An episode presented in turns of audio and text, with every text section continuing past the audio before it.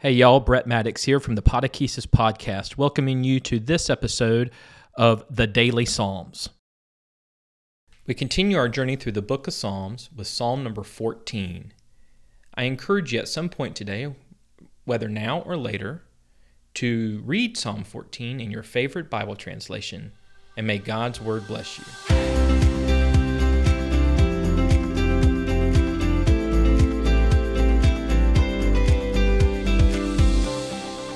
The 14th Psalm is the only psalm that is repeated in the Psalter. Psalm 53 would be the repeat. The reason behind this repeat is not clear, although many scholars believe that when the Psalter was being compiled, remember that the Psalms is a compilation of prayers and hymns that are compiled into five separate books and come together as one complete book with the 150 Psalms. That those who were doing the compiling under the direction of the Holy Spirit, believed it was necessary to include Psalm 14, which was in Book 1, in the second book of the Psalms as well. Whatever the reason, just know that you will see this psalm again in the future. Psalm 14 is an extended meditation on the folly of the wicked that is made into a communal lament by the addition of the seventh verse sometime after its original composition. The first three verses speak to the foolishness of the wicked. Notice how David speaks of those who say there is no God. They're fools. We tend to use that word today to speak of people who are ignorant, not smart, uneducated, and so on. But for David, and throughout the Old Testament, the fool is not known by what they do or do not know, they are known by their relationship with the Creator of the universe. Notice that those who do not have this relationship are seen as wicked or evil. Ultimately, this is because they only look to themselves for guidance in their lives. Verses 4 through 6 speak to judgment on the wicked, particularly how the foolish treat the poor or those who are not able to fend for themselves. Again, God is seen as the refuge of the poor, the weak, those whose society would cast aside. The last verse would ask God to restore Israel, God's people, to glory.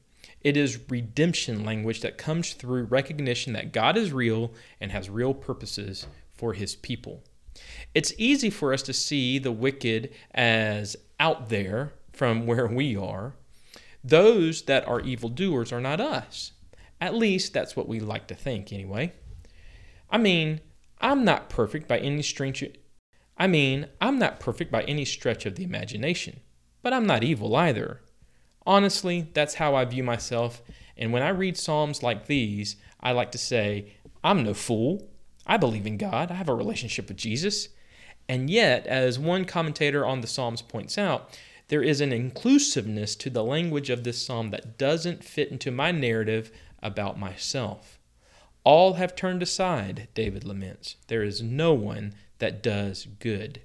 This inclusive language would include me, and I don't like that at all. Evildoers are not just those out there, they are also in here.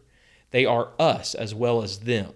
Remember what Paul said in Romans, for all have sinned and fallen short of God's glory. Romans 3:23. We are just as guilty as they who say there is no God. We are all in need of God's grace. And that need doesn't stop at the moment of salvation. It continues in our lives of faith as we mature into the people we were created to be. The Christian faith is not a one time transaction, it is a lifetime of deciding to follow Jesus in all that we do. Thankfully, God continues to empower us through His Holy Spirit to press on toward the goal set before us in Christ Jesus. I mean, just go back and read Philippians chapter 3, verses 12 through 21 to see that more in depth. In other words, God is not finished with us, so don't live as though you are finished growing in Christ. So go back and read Psalm 14 again, slowly, intentionally, and worshipfully, and may God's word bless you. The Daily Psalms is brought to you by the Podechesis Podcast, a podcast about what Christians believe and why it matters, hosted by Jim Morrow, Alan Casing, and me, Brett Maddox.